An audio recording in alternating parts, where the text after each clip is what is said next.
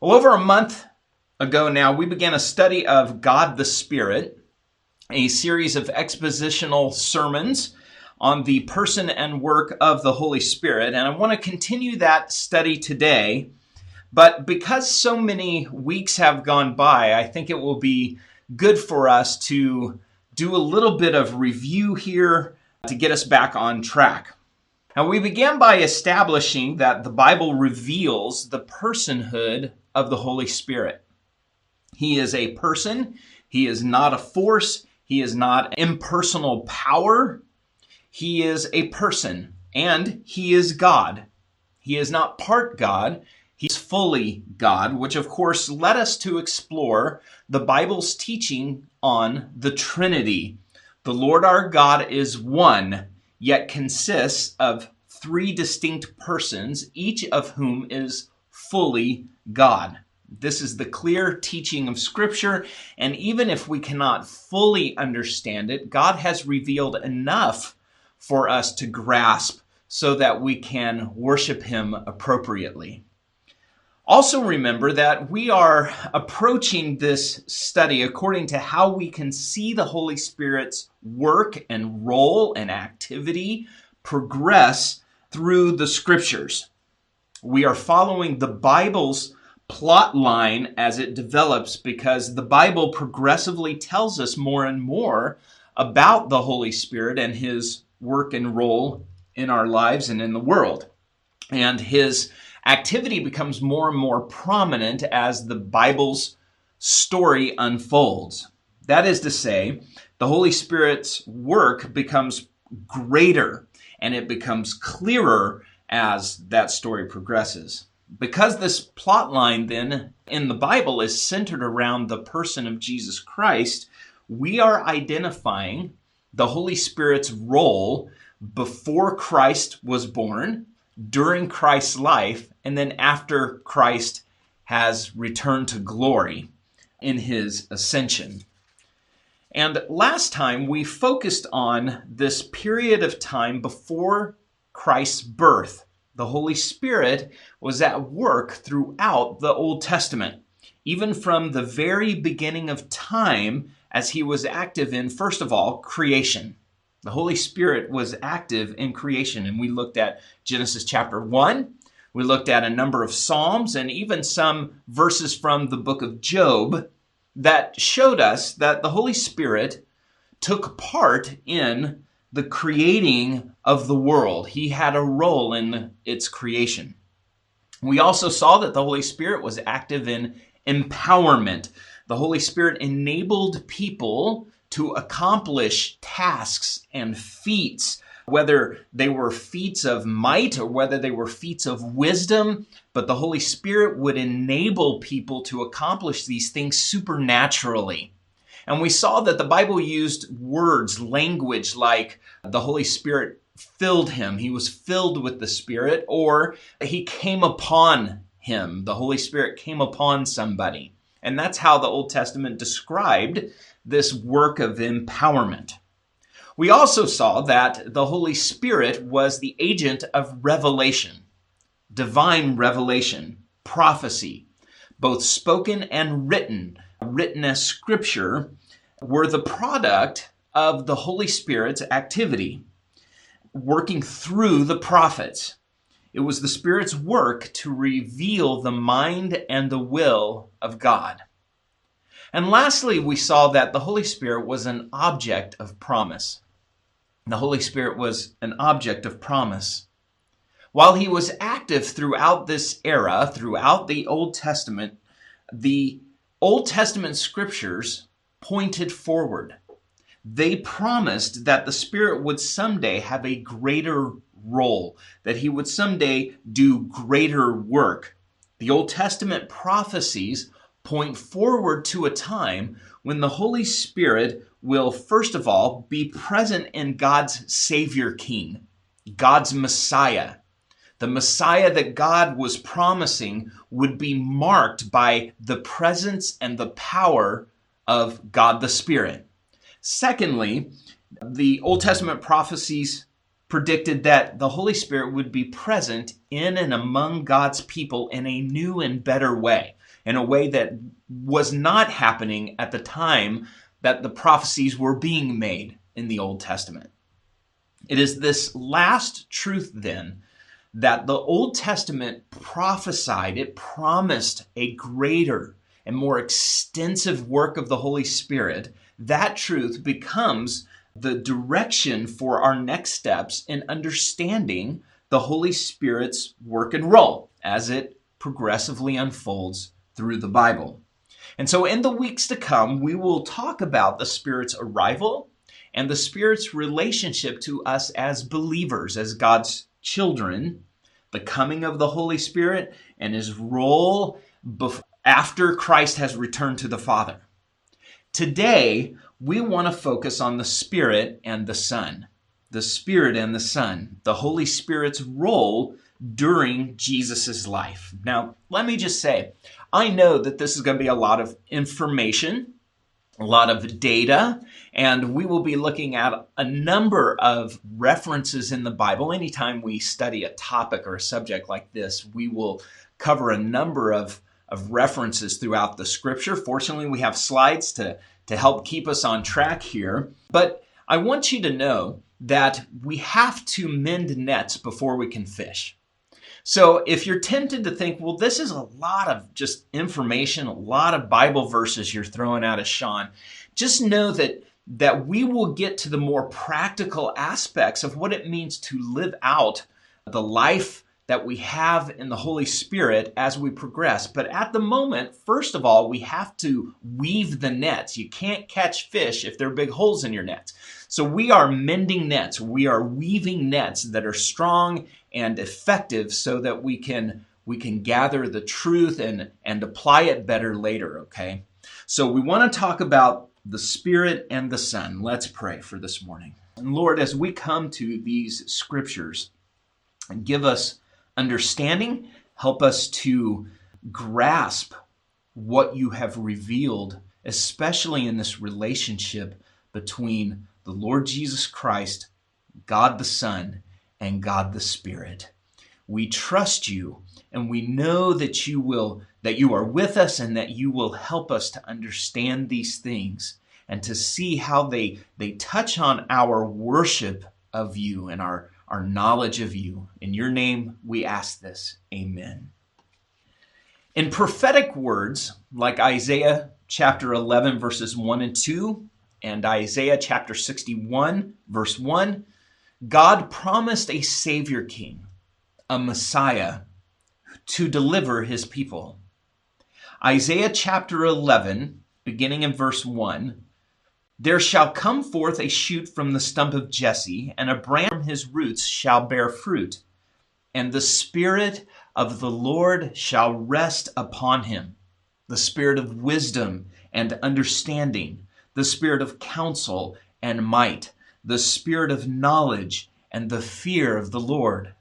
So this this one who would come from the st- the stump of Jesse. Now it's interesting. You might think, well, obviously that's David, but Isaiah is saying this after David. David's already died at this point in history.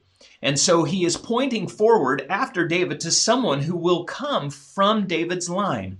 This is going to be the Messiah and he will exhibit the presence and the power of the Spirit of God in a way that no one else ever had before. Isaiah chapter 61, verse 1. The Spirit of the Lord God is upon me. Now, this is, this is the Messiah himself speaking as Isaiah is recording what the Messiah would say. The Spirit of the Lord God is upon me, because the Lord has anointed me to bring good news to the poor. He has sent me to bind up the brokenhearted, to proclaim liberty to the captives, and the opening of the prison to those who are bound. These were the prophecies and the promises of the Old Testament. And when the Old Testament comes to a close, God's people are in anticipation. They are waiting for this Messiah. The Gospels in the New Testament are written to show us that Jesus is that promised Savior King. He is that promised Messiah that everyone was waiting for. And the Gospels reveal this unique relationship between the Messiah and the Spirit of God. How the presence and power of God's Spirit uniquely marked him. So we see the Holy Spirit's role highlighted then in key moments in Jesus' life. These are key moments that reveal the identity of Jesus as this Christ, as the Messiah, beginning with his birth. So the Holy Spirit is present at Jesus' birth. The Holy Spirit prepares the way for Messiah's birth, first of all, through John the Baptist. So, really, his activity, his ministry, really comes to the front even before Jesus is conceived, even before Jesus is born in the life of John the Baptist, who is the Messiah's forerunner, his herald. Let's look at Luke chapter 1, beginning in verse 13. But the angel said to him, Do not be afraid, Zechariah. Now, Zechariah is a priest. He is going to be the father of John the Baptist, John, who will be Jesus's herald. And the angel says to him, Do not be afraid, Zechariah, for your prayer has been heard. And your wife Elizabeth will bear you a son, and you shall call his name John. And you will have joy and gladness, and many will rejoice at his birth. For he will be great before the Lord, and he must not drink wine or strong drink, and he will be filled with the Holy Spirit even from his mother's womb. This is proven very soon after when Mary goes to visit Elizabeth. Now, Mary has been visited by the angel and told that she is going to bear the Messiah and that her cousin Elizabeth is currently pregnant also. And this is a miraculous conception for Elizabeth also because she and Zechariah were beyond age to bear children. Luke chapter 1, beginning in ver- verse 41.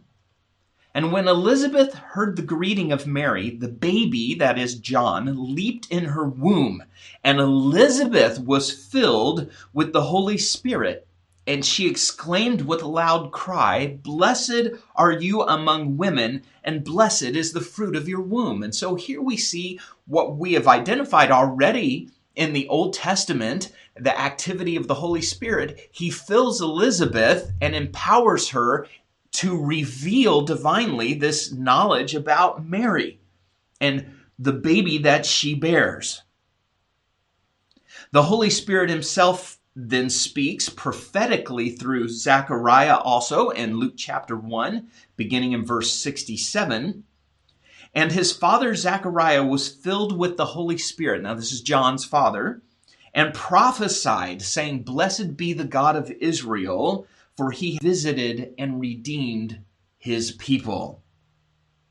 Okay, so these are examples of the Holy Spirit's activity continuing in this, what we would think of as the Old Testament mode as the Holy Spirit prepares the way for the Messiah's birth. We see this revelation just like through the prophets, and we see this empowerment just like coming upon David. Now the Holy Spirit comes upon John, even within Elizabeth's womb, and he leaps for joy. What the Holy Spirit does next, though, has no parallel. It is an angel, once again, who reveals to Mary and then to Joseph how the Messiah is conceived. Luke chapter 1, beginning in verse 31. And behold, you will conceive in your womb and bear a son, and you shall call his name Jesus. He will be great and will be called the Son of the Most High and the Lord God will give to him the throne of his father David, and he will reign over the house of Jacob forever, and of his kingdom there will be no end. And Mary said to the angel, How will this be, since I am a virgin? And the angel answered her, The Holy Spirit will come upon you, and the power of the Most High will overshadow you. Therefore, the child to be born will be called Holy the Son of God.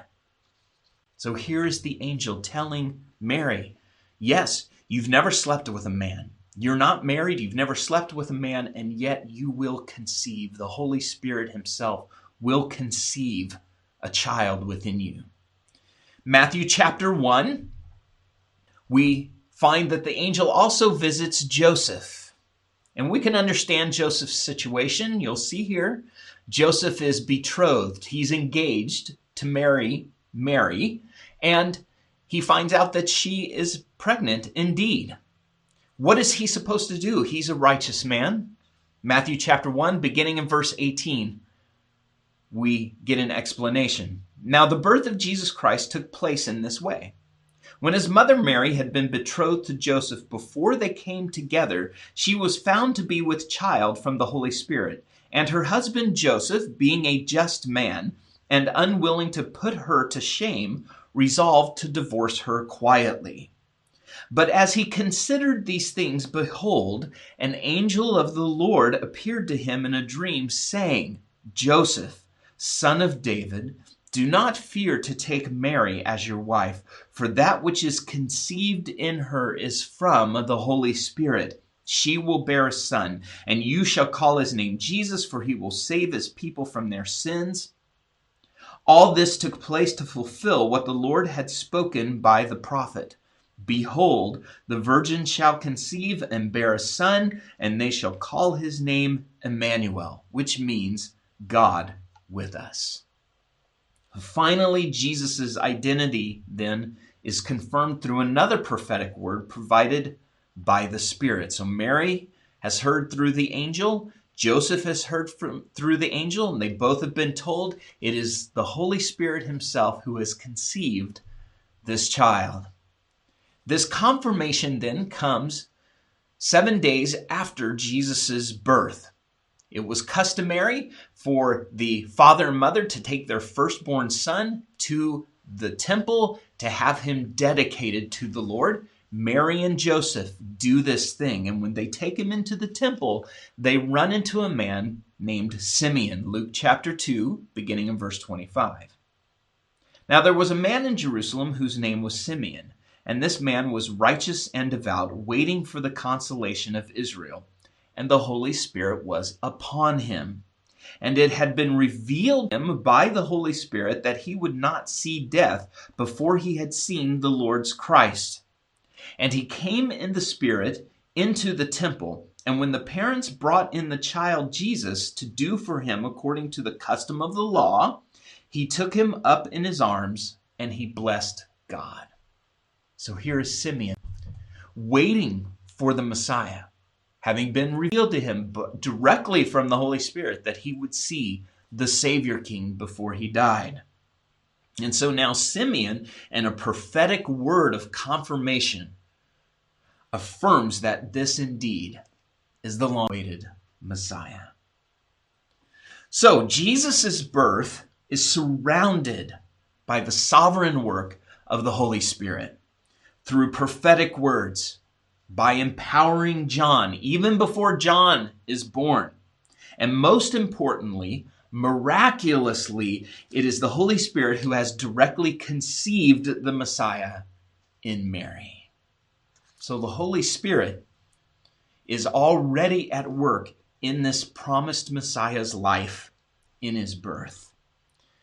The Holy Spirit is also present at Jesus' baptism. We don't actually have a lot of information about Jesus' life between his birth and his public entrance into ministry, which is here at his baptism. The only vignette we have is found in Luke chapter 2 when Jesus is 12 years old and goes to Jerusalem with his parents to celebrate the Passover and ends up in the temple and uh, getting left behind, and then Mary and Joseph have to turn around and come back and get him. Okay, and he's in his father's house and he's doing his work, but that's the only record we have of anything of Jesus' life before this event. So, Jesus' baptism is the inauguration of his ministry, the launch of his mission. At his baptism, Jesus is authenticated and he is authorized to proclaim the kingdom and to exert the kingdom. Matthew describes this key event in Matthew chapter 3, verses 16 and 17. And when Jesus was baptized, immediately he went up from the water, and behold, the heavens were opened to him, and he saw the Spirit of God descending like a dove and coming to rest on him. And behold, a voice from heaven said, This is my beloved Son, with whom I am well pleased. Now, Luke records almost the exact same account in Luke chapter 3. Listen, this is crucial the Father's voice identifies Jesus as his Son with whom he is pleased. That is, Jesus has his approval and he is the Father's anointed representative.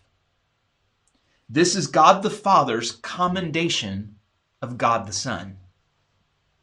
The visible descending of the Spirit of God to rest on Jesus demonstrates, it visibly shows that God's Spirit is upon him in a special way, and that this indeed is the one whom all of the prophecies and promises have pointed to. The second person of the Trinity, as incarnate, now being found in the form of a man, is number one, submissive to God the Father, not acting on his own, but in unison with the Father's will. And number two is dependent on the presence and the power of God the Spirit to execute his mission in the world. And we see this in the very next event in Jesus' life which you would think, now that his ministry is launched, you would think it would be a miracle. You would think that it would be a proclamation, but it's not. It is a trial. It is a trial. The Holy Spirit, though, is present at Jesus' temptation. At Jesus' temptation. Immediately following his baptism, Jesus undergoes an ordeal a test to prove his allegiance to the Father. He will resist Satan where Adam did not. And Jesus will win where Adam failed. I want to read from both Matthew and Luke's records of how Jesus ends up in this confrontation with Satan. Matthew records this in Matthew chapter 4 verse 1. Then Jesus was led up by the Spirit into the wilderness to be tempted by the devil. That is the goal. That is the purpose for which the Spirit is leading Jesus into the wilderness. Luke records this in his gospel. He puts it this way in Luke chapter 4, verse 1. And Jesus, full of the Holy Spirit, returned from the Jordan and was led by the Spirit in the wilderness. So Jesus is full of the Holy Spirit. This sounds a lot like the Old Testament, doesn't it? The Spirit has filled him. And Jesus is moving according to the will and the direction of the Spirit.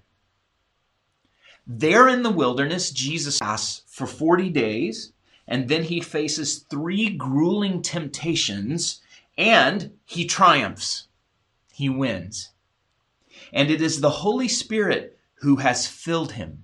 It is the Holy Spirit who has led him there. And I would understand the implication of those texts in Matthew chapter 4 and Luke chapter 4 to be telling us that it is the Holy Spirit who, because he has filled Jesus and led Jesus there, also sustains him throughout this ordeal, sustains him through this trial.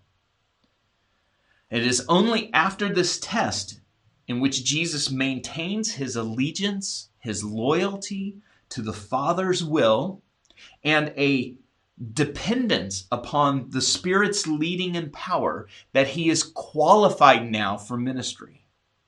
So, in his baptism, he has been approved and authenticated. In this temptation, Jesus has now shown himself to be qualified to be the Messiah. And it establishes the ongoing dynamic for all of his earthly ministry submission to God the Father and dependence on God the Spirit. And this is exactly what we discover in Jesus' ministry. The Holy Spirit is present in Jesus' ministry. Now, listen to what Luke tells us immediately takes place following Jesus' temptation in the wilderness. Luke chapter 4, beginning in verse 14. And Jesus returned in the power of the Spirit to Galilee. That is, he returned out of the wilderness where he had endured and triumphed in this temptation. And a report about him went out through all the surrounding country. And he taught in their synagogues, being glorified by all. Now, being glorified here means being celebrated. The people were hyped up about what Jesus was doing and what Jesus was saying. In the very next verses, then, Luke continues to link Jesus' ministry with the presence and the power of the promised Spirit of God. Luke chapter 4, beginning in verse 16. And he came to Nazareth, which was his hometown, where he had been brought up. And as was his custom, he went to the synagogue on the Sabbath day, and he stood up to read. And the scroll of the prophet Isaiah was given to him. He unrolled the scroll and found the place where it was written The Spirit of the Lord is upon me, because he has anointed me to proclaim good news to the poor. He has sent me to proclaim liberty to the captives and recovering of sight to the blind, to set at liberty those who are oppressed, to proclaim the year of the Lord's favor. And he rolled up the scroll and gave it back to the attendant and sat down. And the eyes of all in the synagogue were fixed on him. And he began to say to them, Today this scripture has been fulfilled in your hearing. What are you kidding me?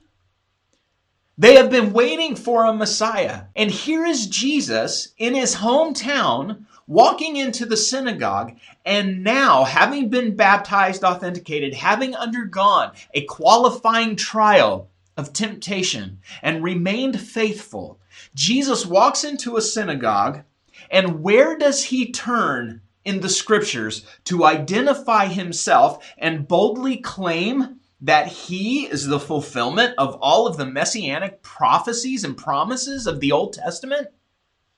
Isaiah chapter 61, verse 1 and following. The, one of the very texts we have looked at already. So the Holy Spirit authenticates, He authorizes the Son at His baptism. And now, in this moment of self revelation, the Son sets forth his claim by pointing to the presence and power of the Holy Spirit at work through him as proof that he is the fulfillment of all of the Old Testament promises of a Savior King. Jesus is that Savior King. Jesus' ministry of healing and teaching then continued to display the presence and work of the Holy Spirit. And in fact, it is the work and the role of the Spirit in Jesus' life and ministry that becomes a point of controversy with the Jewish religious leaders. Let's go to Matthew chapter 12. In Matthew chapter 12, the Pharisees try to trap Jesus by tricking him into violating the Sabbath, which results in Jesus' healing a man's withered hand. Jesus restores this man's withered and deformed hand. In response, Matthew chapter 12, verse 14 tells us that the Pharisees went out and conspired against him to destroy him. And let's pause. The, the, the Pharisees have already found Jesus to be a rival. They are already jealous of him. They are already trying to trap him and figure out a way that they can discredit him and his ministry because he is so wildly popular. And so they try to trick him up and show him to be someone who is antagonistic toward the law of God. They they're trying to discredit him, and so they bring up the Sabbath. Is it lawful for a man to heal someone on the Sabbath? And Jesus Jesus confronts them, straightens out their theology if they would allow it, and then he heals the man. And so now, having been taken to task, having been actually trapped by Jesus' words in turn, they are now conspiring to destroy Jesus. Verse 15 Jesus, aware of this, withdrew from there, and many followed him, and he healed them all, and ordered them not to make him known. What he was doing was Jesus was, in a very pragmatic way, avoiding the timing of them arresting him and, and putting him to death ahead of time. So he's trying to dampen, if you will, kind of call down his popularity by not continuing to spread the word about his healing of people. This was to fulfill what was spoken by the prophet Isaiah.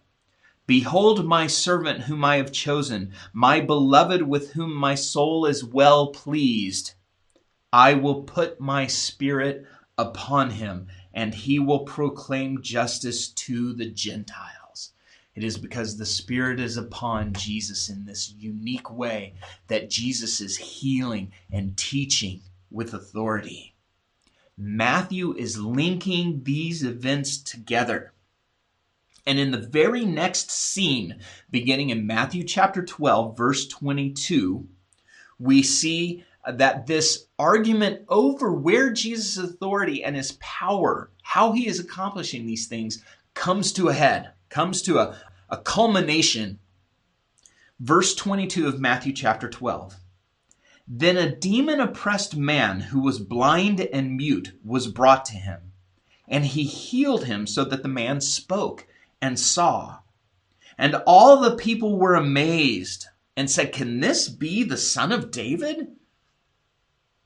But when the Pharisees heard it, they said, It is only by Beelzebul, the prince of demons, that this man casts out demons.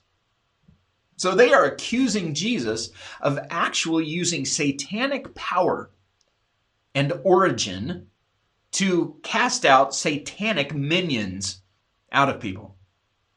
Verse 25 Knowing their thoughts, Jesus said to them, Every kingdom divided against itself is laid waste, and no city or house divided against itself will stand. And if Satan casts out Satan, he is divided against himself. How then will his kingdom stand? Jesus says that's impossible. That's impossible. And if I cast out demons by Beelzebul, by whom do your sons cast them out? Therefore they will be your judges. So there were other others who were casting out demons at the time, and we do have some historical record of that. And Jesus is saying, if I'm doing it by the power of Satan, then they must be doing it by the power of Satan. And if that's the case, then Satan's kingdom is going to fall, and you don't have any claims for having God's power on your side. But, verse 28, if it is by the Spirit of God that I cast out demons, then the kingdom of God has come upon you. Or how can someone enter a strong man's house and plunder his goods unless he first binds the strong man? Then indeed he may plunder his house. This is a little parable in which Jesus is saying, if I'm going to do the work of God and undo Satan's work, I have to bind him first and I have to exert power in casting out his minions. That's the only way it can be done. Verse 30 Whoever is not with me is against me, and whoever does not gather with me scatters. This is a proverb simply saying there's no neutral ground. You either believe in Jesus and you follow him or you reject him. Verse 31 Therefore I tell you, every sin and blasphemy will be forgiven people, but the blasphemy against the Spirit will not be forgiven. And whoever speaks a word against the Son of Man will be forgiven, but whoever speaks against the Holy Spirit will not be forgiven, either in this age or in the age to come. All right, now let's talk about this for a minute. These are grave words, aren't they? From Jesus. This talking about a sin that can't be forgiven? It may be that some of you have been frightened by these words, concerned, worried that you may have even committed the unforgivable sin. What is the blasphemy of the Holy Spirit? And can we commit this unforgivable sin? Well, the best answer, and there are a lot of different answers, the, there is some disagreement about this sin and what it is, though there is mostly in in Christian scholarship, there's mostly agreement with some little differences, but I think it's the context is best in helping answer that question. And here is what this the the unforgivable sin is, based on what Jesus is saying to the Pharisees and what they are doing. The unforgivable sin that Jesus talks about here is the willful, aware rejection of Christ by accusing the obvious work of the Holy Spirit as satanic. It is this willful blindness and this twisting of the of what is revealed obviously to be the work of the Holy Spirit against the kingdom of darkness, against the kingdom of, of Satan, and twisting it into being satanic origin and satanic power. It is a degraded form of unbelief. A degraded form of unbelief. So, can this sin be committed? Yes. I believe the sin can be committed, but never by a Christian. Because a Christian has believed. A Christian is a believer. So listen, this is not a a sin that you can commit by accident. This is not a sin that we can just kind of stumble into because we get discouraged or despair or doubt God or, or succumb to some temptation.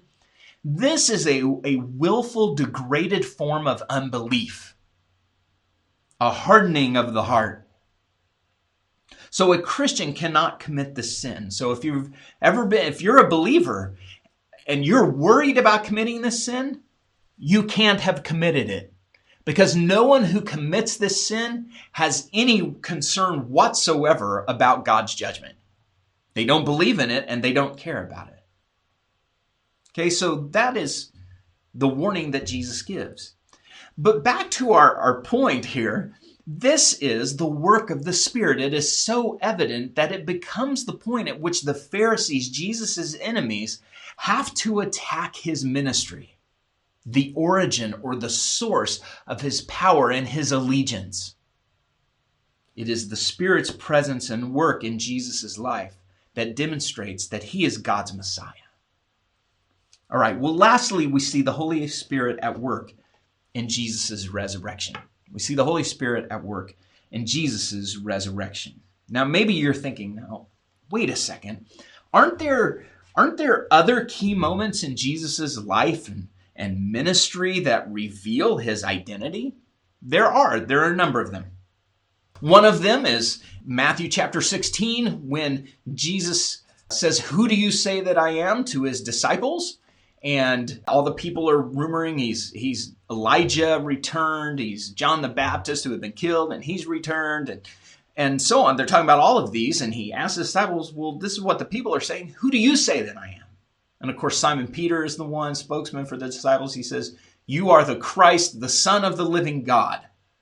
And Jesus says, Simon, you do not know this by flesh and blood, but it is my Father who has revealed this to you. But the Spirit is not mentioned there as revealing who Jesus is. What about his transfiguration? That's another defining moment in which Jesus' identity is revealed. And interestingly enough, there's nothing said about the Holy Spirit there. Um, another one is the crucifixion, when Jesus dies as a substitution sacrifice for sin. So at the transfiguration, some believe that the cloud, this cloud of glory, is the Spirit's presence, much like the dove visibly came and rested on Jesus at his baptism. After all, in both events, his baptism and the transfiguration, we have the Father's voice speaking from heaven, declaring his approval of the Son. So there must be a parallel between Spirit. The problem is the text, and by the way, all four Gospels record the Transfiguration. None of them say anything specific about the Holy Spirit or the Spirit's presence in that event.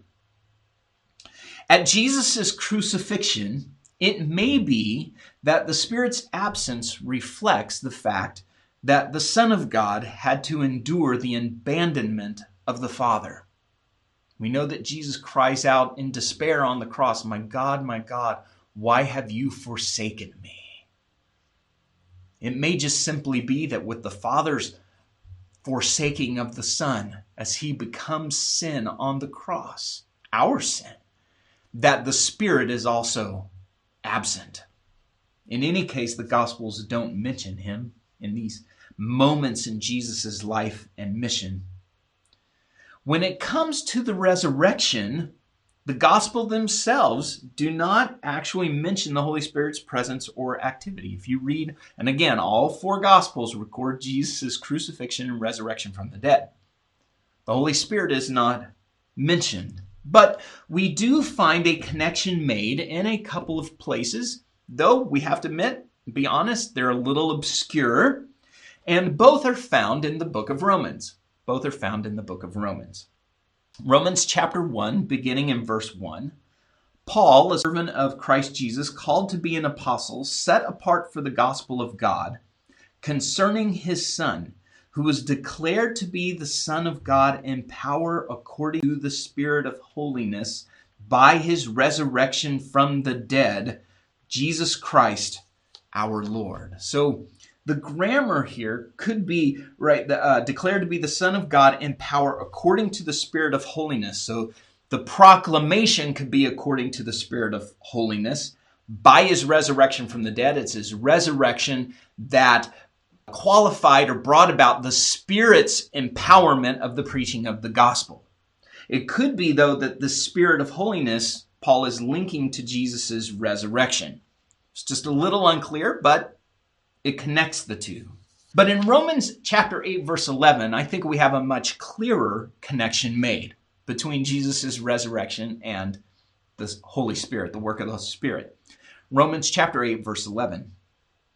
If the spirit of him who raised Jesus from the dead dwells in you, he who raised Christ Jesus from the dead will also give life to your mortal bodies through his Spirit who dwells in you. Now it is the Spirit of him, so it is God the Father who raised Jesus from the dead dwells in you. He who raised Christ Jesus from the dead is the Father raising Christ Jesus from the dead who will give life to your mortal bodies. But he's Paul makes the point that the life he will give to our mortal bodies, meaning our resurrection from the dead, will be through a spirit who dwells in us.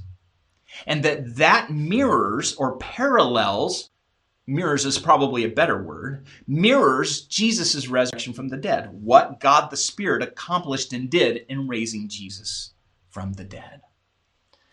So we see from beginning to end of Jesus' ministry that the Holy Spirit is especially involved and upon Jesus, who is the Messiah. And it is the Spirit, then, according to Romans chapter 8, verse 11, who will give us life as he gave Jesus life. What about until that day? What about until that day when the Spirit of life, God the Spirit, brings us back from the dead and gives life to our mortal bodies? How is the Holy Spirit present? How is He active in our lives today? We will start with that next time. Father, we thank you for this rich study, for illuminating our minds to the work of the Holy Spirit and the life of our Lord and Savior Jesus Christ. Holy Spirit, we give you glory this morning for what you have done and how you have glorified the Son and how there is this deep and unfathomable relationship and interaction, cooperation within the Holy Godhead, under which we stand in awe. Lord, we thank you for that. Holy Spirit, we thank you for that. Father, we thank you for that. and that you have brought us together as your people by the work of the Spirit through your Son. And so we give you glory today as we continue to worship and then continue to love you and, and be a light in the darkness. Amen.